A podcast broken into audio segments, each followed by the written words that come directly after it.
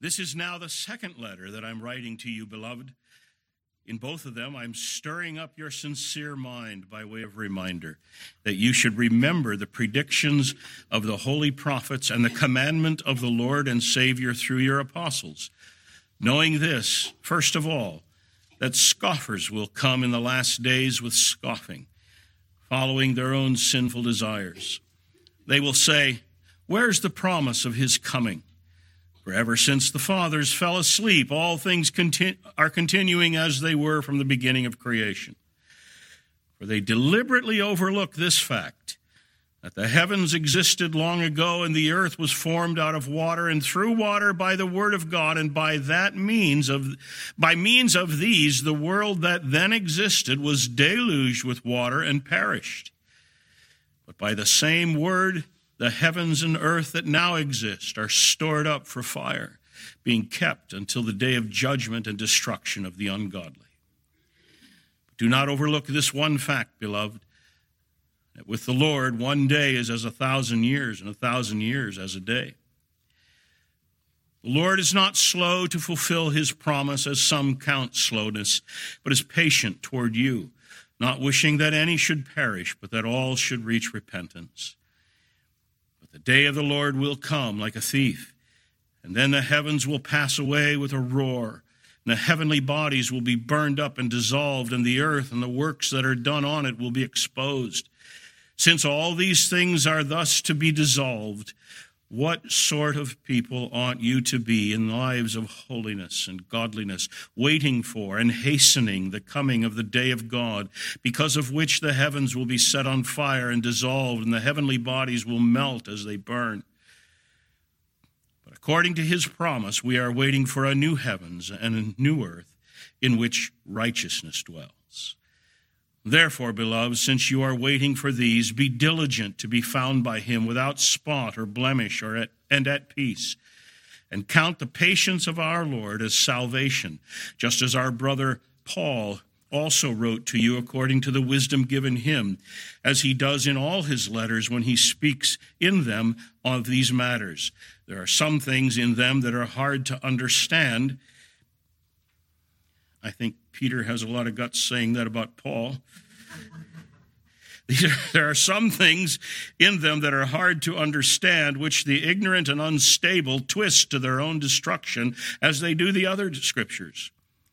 You, therefore, beloved, knowing this beforehand, that take care that you are not carried away with the error of lawless people and lose your own stability but grow in grace and the knowledge of our Lord and Savior Jesus Christ. To him be glory both now and to the day of eternity. Amen. Let's look to the Lord in prayer. Our Father, we are so grateful to have your word. We're so grateful that you have let us in on your saving purpose. You've told us what you have planned for this world and for history. We're eager to see it come to its culmination in the return of our Lord. We pray that you will, as Peter has written here for his readers, you will strengthen our minds and our hearts through this reminder this morning. We pray in Jesus' name. Amen. One massive New Testament teaching, which from an Old Testament perspective was certainly stunning for the first generation Christians, particularly Jewish Christians in the first century.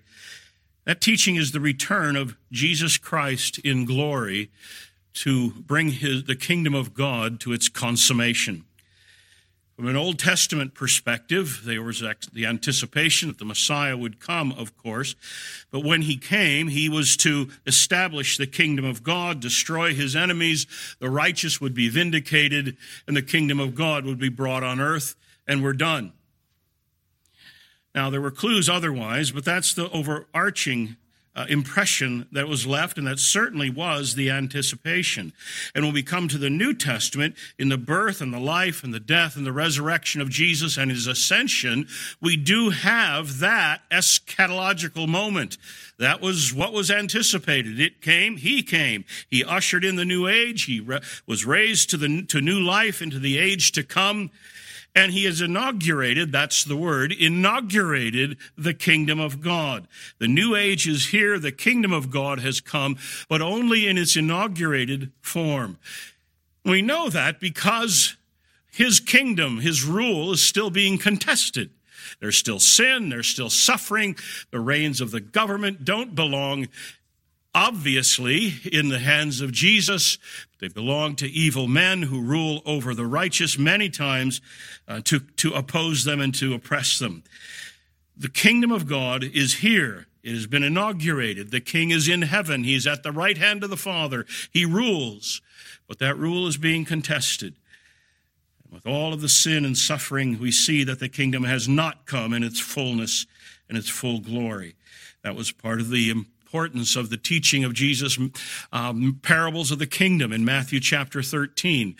Uh, these, he had to show us the mysteries of the kingdom. There's this mystery aspect to it that the kingdom did not come immediately in its full glory, but there's a mystery aspect to it. The kingdom of God now, here, now, grows, but it grows slowly and imperceptibly through gospel advance. And a sower will sow the seed, and the kingdom grows that way.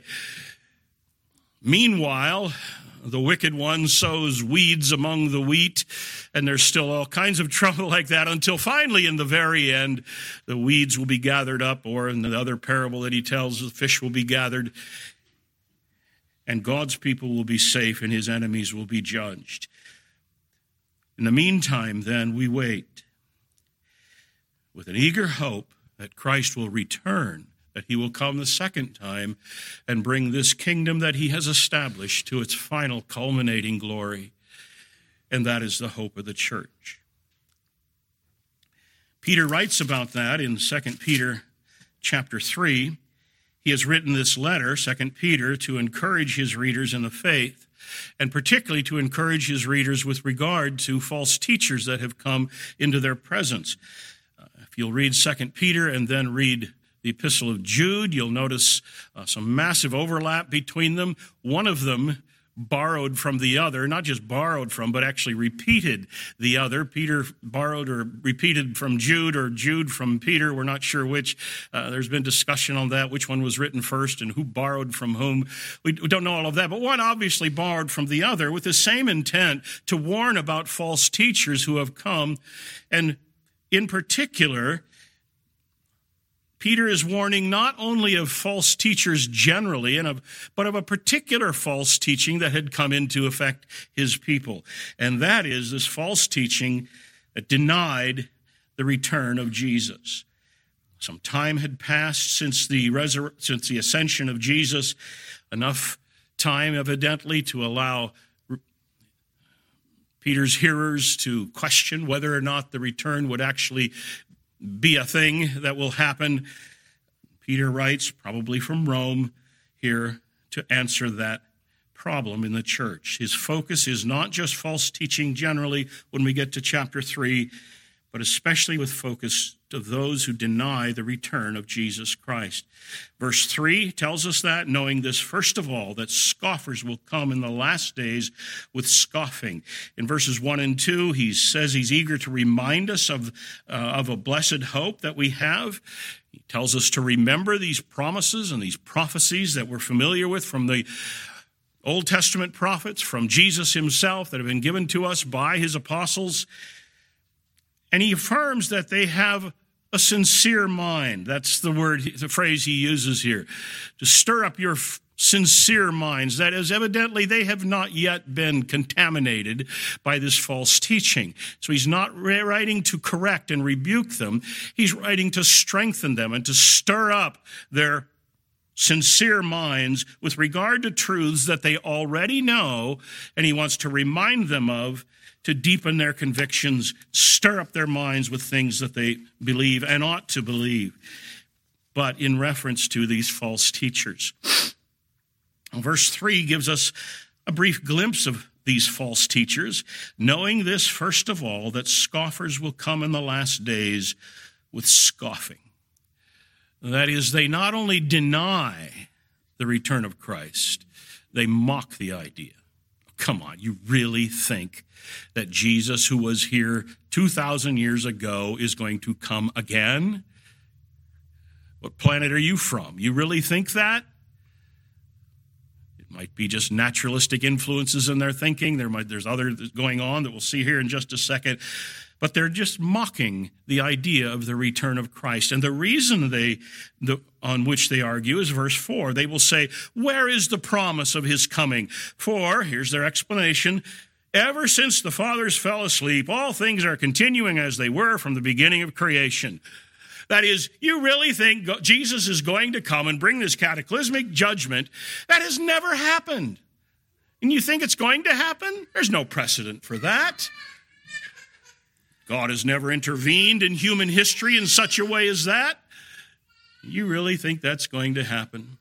And the bottom line of it is there's not going to be some judgment. You really think that's going to happen? This idea of judgment coming against people who make mistakes. And you'll notice in verse 3 how Peter characterizes their motives. Scoffers will come in the last days with scoffing, following their own sinful desires. That is, there's a moral dimension to their denial of the return of Christ. And that's pretty obvious. If you are determined to pursue your sin, the last thing you want to believe is the return of Jesus and the coming judgment. You got to get rid of that. And so let's not just deny it, Let's mock it, make it incredible. And so it won't stand in the way of our behavior. And Peter writes, Beware of these people. Remember, remember that our Lord warned us about them. He said they would come. They're here. Well, that's verses 1 to 4. In verses 5 to 9, Peter gives us his response to these false teachers. There are basically three responses, but let's look at verses 5 to 9 again. They deliberately overlook this fact that the heavens existed long ago, and the earth was formed out of water and through water by the word of God, and that by means of these the world that then existed was deluged with water and perished. But by the same word, the heavens and earth that now exist are stored up for fire, being kept until the day of judgment and destruction of the ungodly. But do not overlook this one fact, beloved, that with the Lord, one day is a thousand years, and a thousand years is one day. The Lord is not slow to fulfill his promise, as some count slowness, but is patient toward you, not wishing that any should perish, but that all should reach repentance. Notice how he begins this in verse 9. They deliberately overlook this fact they intentionally forget. Doesn't really make sense, but they intentionally forget. They deliberately overlook.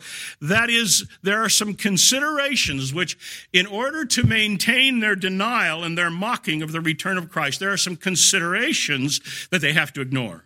They would get in the way. This is what rips me, actually. This is an aside here. This isn't really, this rips me. It's, it's the same thing from liberal critics ever since. They, it, part of the comfortable thing about being a critic and a liberal, a critic of the scriptures is you don't have to listen to the facts. You don't have to do the, just make your denials and act as though you've got the truth. And especially if you say it smugly, then it works. And it's been the, the bane of existence for evangelical scholars that, have, that they have to spend so much time answering the critics. And so often it's answers that have been long given and it's arguments that are tired and worn out, and evidently they're unaware of them or they're just ignoring them, deliberately forgetting them. And so the evangelicals have to come back and say, No, you're forgetting this, you're forgetting this, you're forgetting this, you're forgetting this. And you pile up the evidence and they just scoot that aside Warfield made a wonderful comment about that one time. He said, he, said, with a, with a Herodian indifference, with a Herodian indifference, they have murdered a thousand facts that stand in the way.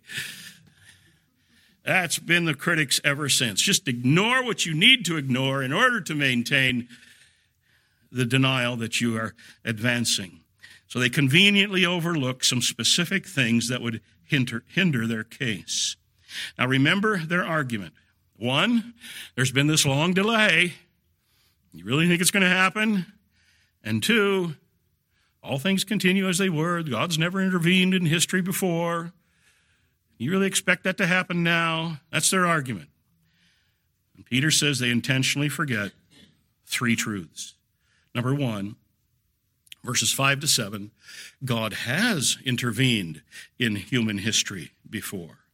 They deliberately overlook this fact that the heavens existed long ago and the earth was formed out of water and through water by the word of God, and that by means of these the world that then existed was deluged with water and perished. But by means of this same word, the heavens and earth that now exist are stored up for fire, being kept until the day of judgment and destruction of the ungodly. He's obviously referring here to creation and the flood.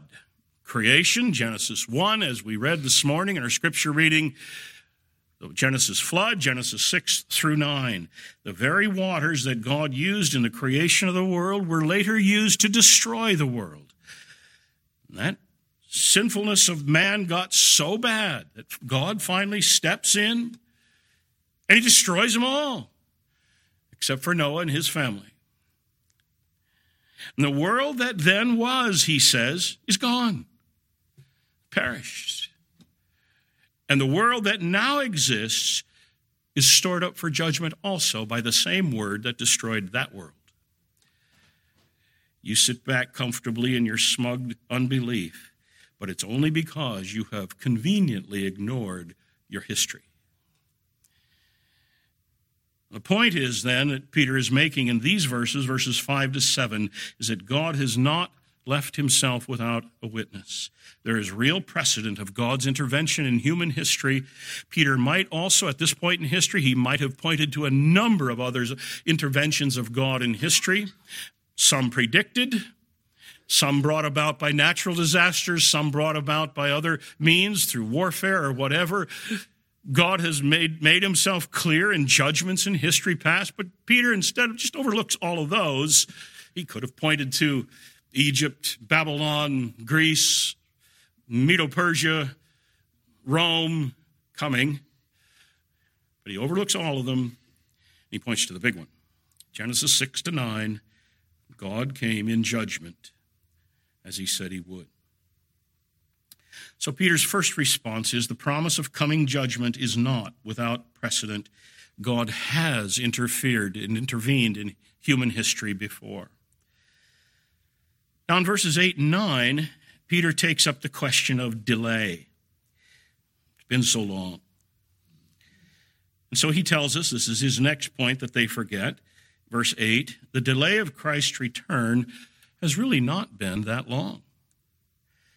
Do not overlook this one fact. They overlook facts. Don't you overlook this fact, beloved, that with the Lord, one day is as a thousand years, and a thousand years as one day.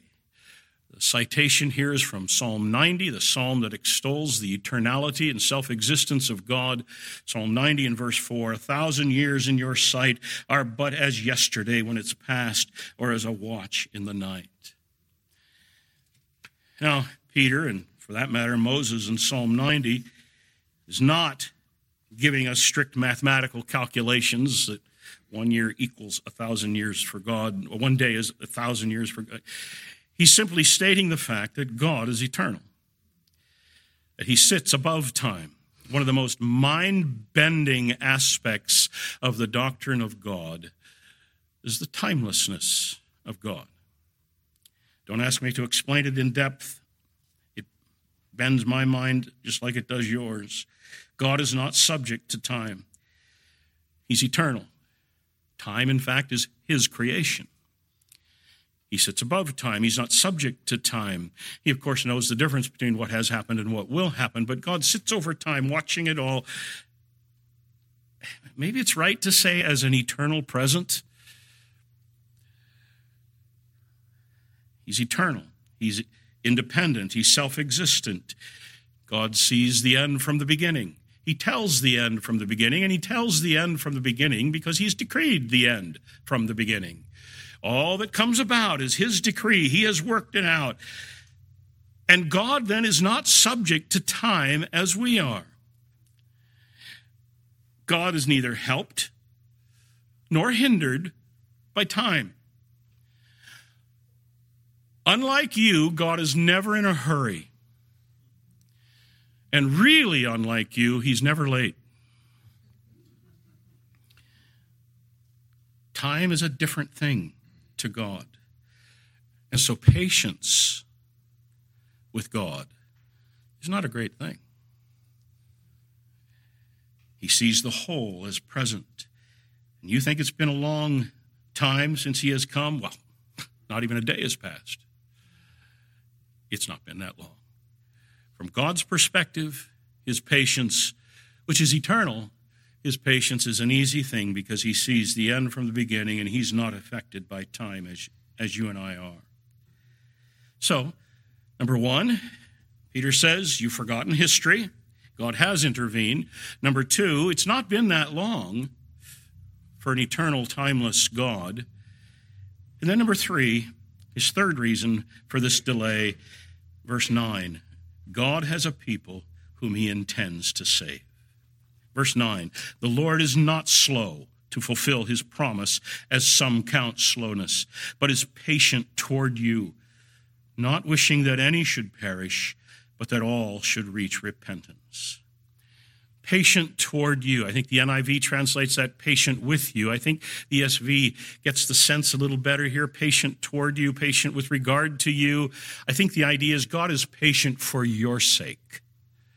God is patient for your sake. I think the, uh, the, the, the, the uh, Greek manuscripts that lie behind the King James Version uh, read differently here, and it says God is long suffering to us word. He's long suffering to us, not you. I think the net is the same. He is speaking of those who are saved. God has been patient with those who are to be saved. God's purpose in this age is to save a people for himself, and he's patient to carry out that purpose infallibly. In fact, God has a purpose in this age to save men and women from every nation and tribe under heaven.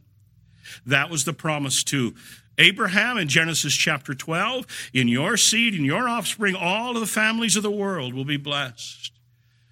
In Matthew or in Luke chapter 19, Jesus tells a parable.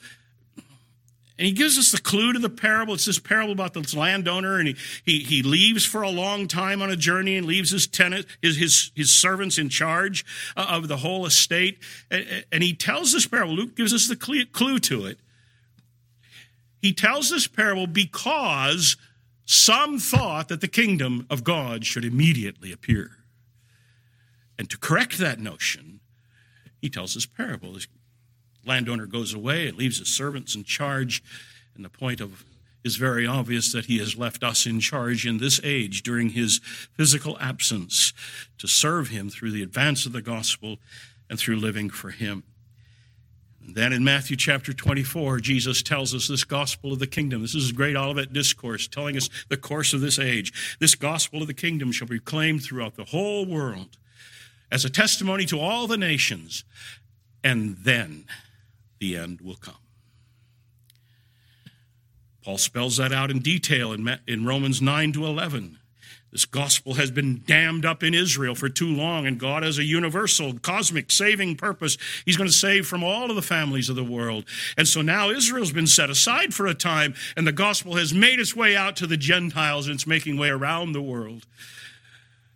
And after that, Israel will be saved and will have universal salvation.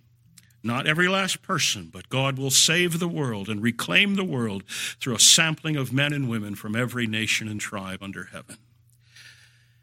And this then is why the delay. God has a purpose to save the world. He has a purpose uh, to save people from every nation. He has sent his son to die for them. And the reason he hasn't returned yet is that, well, the word he uses here is they've not yet reached repentance. Not all of them have come in yet. As he says in verse 15, count the patience of our Lord as salvation. This is the doctrine of election. This is the doctrine of God's sovereign saving purpose. God has chosen a people whom he will save from the world over, and nothing will interfere with that. Even the increasing wickedness of the world, God is patient with it because of you. That's what Peter says. He's long suffering for your sake. I was saved in 1964. I'm really glad Jesus did not return in 1963.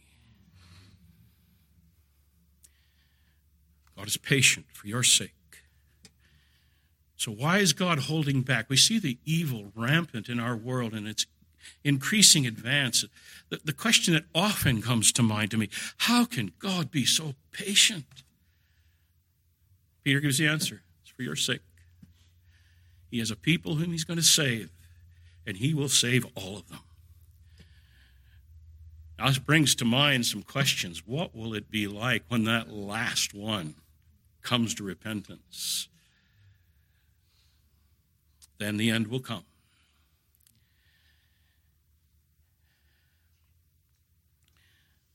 And he emphasizes then in verses 10 and following that day will come. The Lord Jesus will return and the point of verses 10 and following is that when he comes, there will be no mistaking it.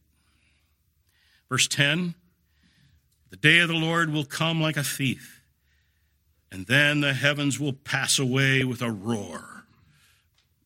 I just got to tell you the, the Greek word here, rhoizēdon. It's an onomatopoeic word. It's one of those words that sounds like what it means kind of like roar. If you say it right, it just sounds like what it is. The heavens will pass away with a rhoizēdon a roar.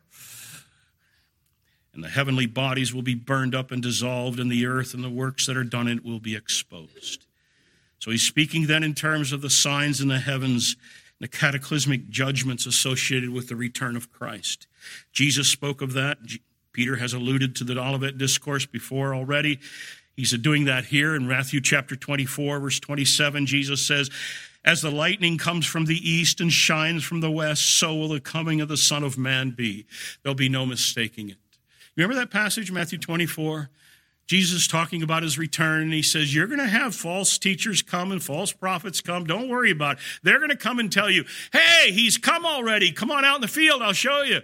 Or, Hey, he's come already. He's up, at, up in the room at our house, and come, come and see. Jesus, don't bother.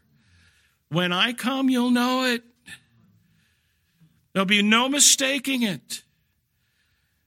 And that's what Peter is driving here. And Jesus in Matthew 24 says, immediately after the tribulation of those days, the sun will be darkened, the moon will not give its light, the stars will fall from heaven, the powers of the heavens will be shaken, and then will appear in heaven the sign of the Son of Man, and all the tribes of the earth will mourn, and they will see the Son of Man coming on the clouds of heaven with power and great glory, and he will send out his angels with a loud trumpet call, and they will gather his elect from the four winds, from one end of heaven to the other.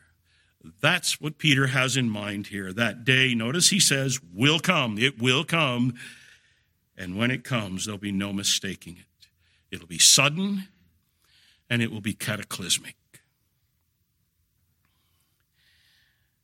Now, there's been discussion among interpreters how do we take this destruction language? Do we take it in an exactly literal way that a fire will consume the world? Entirely dissolve it. Will be some kind of nuclear meltdown, the elements burning. Uh, God's going to cremate this world and replace it with something. Is that how we're to understand this? I doubt that that's the way it is to be taken. I don't think that's what Peter or the other uh, passages in Scripture that speak of this have in mind, even though they use destruction type of language. I don't think it's intended to convey the idea of a complete uh, destruction and uh, replacement, but it's speaking of a restoration of the world. For example, back in verses 6 and 7, he speaks of the then world before Noah that was destroyed. Well, those elements are still here. Uh, it's not annihilation, it's, it's and replacement, it's a restoration, a complete redoing of the entire world. In fact, in Isaiah chapter 65, which has this new creation theme explained at some length, we have the new heavens and the new earth explained almost entirely in terms of the present order of things, a restoration of, of what's coming. And I think in t- what's v- very appropriate here and relevant is Romans chapter 8, where Paul speaks of the groaning creation waiting for liberation, not replacement, for liberation, that this world will undergo some kind of great renovation and it'll be renewed. It is like with the resurrection of the body. It is important that resurrection of the body be part of the saving process because God is intended to restore the whole man, and so with creation itself.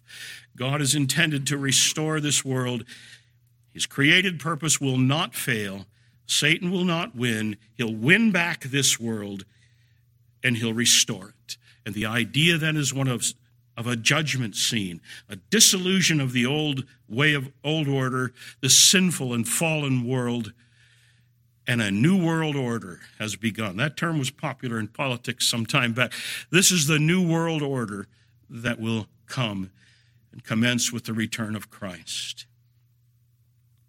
Now, we, in this inaugurated form of the kingdom, we have sensed already all things being made new. That is the character of the Christian life. We live in this present evil world, and yet we've been caught up into the age to come in Jesus. And we find ourselves living with this tension between two worlds. We've tasted the powers of the age to come. We've, we've been there, we've gotten there, and yet we haven't. And we're caught between these two worlds. And what he's telling us here is that one day that new world order will come in its fullness. Jesus will come, and that old world will be destroyed, and he will bring in this new order. And verse 13 tells us notice a new heavens and a new earth in which righteousness dwells. Can you imagine it? Can you imagine describing this world now in these terms? This world's characterized by righteousness. It most certainly is not. But one day it will be. The earth will be filled with the knowledge of the Lord as the waters cover the sea. That day, Peter says, will come.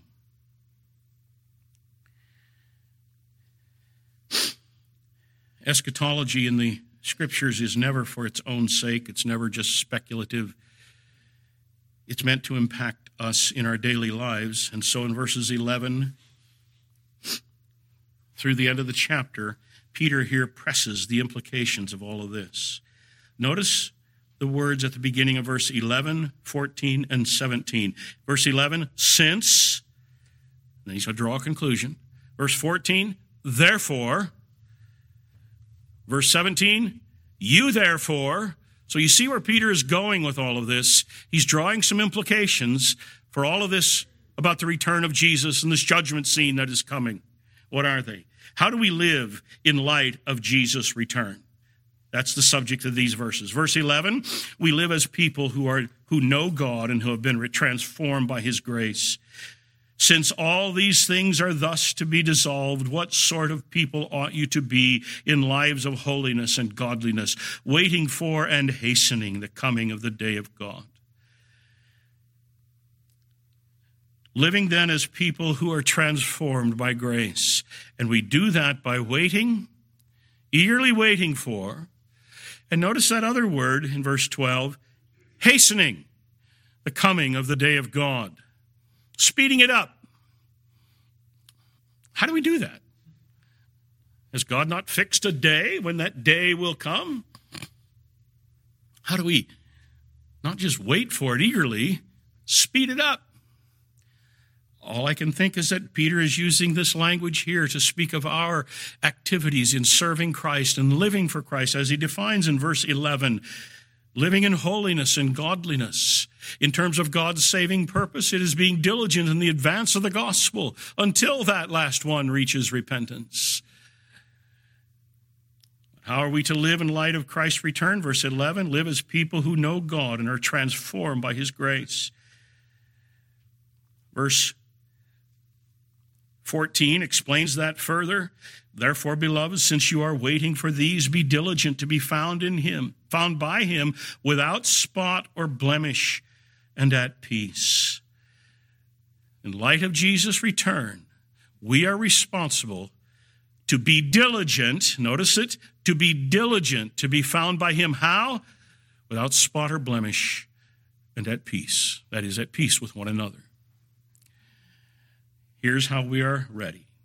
Verse 17 goes further. We are ready for the return of Christ when we are steady in faithfulness. You, therefore, beloved, know this beforehand.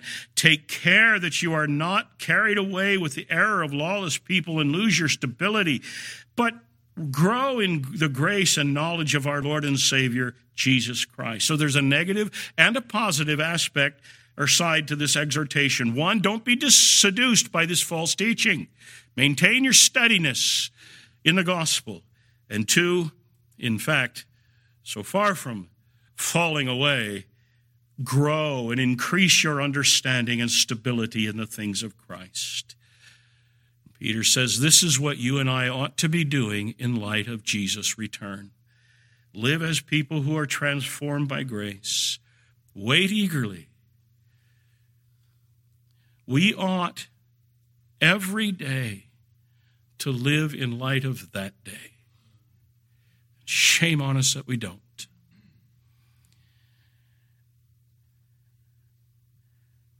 Stand firm and, in fact, grow and increase in, your, in the grace and knowledge of our Lord and Savior Jesus Christ. As we do these things, we'll be ready when that great day comes. Amen.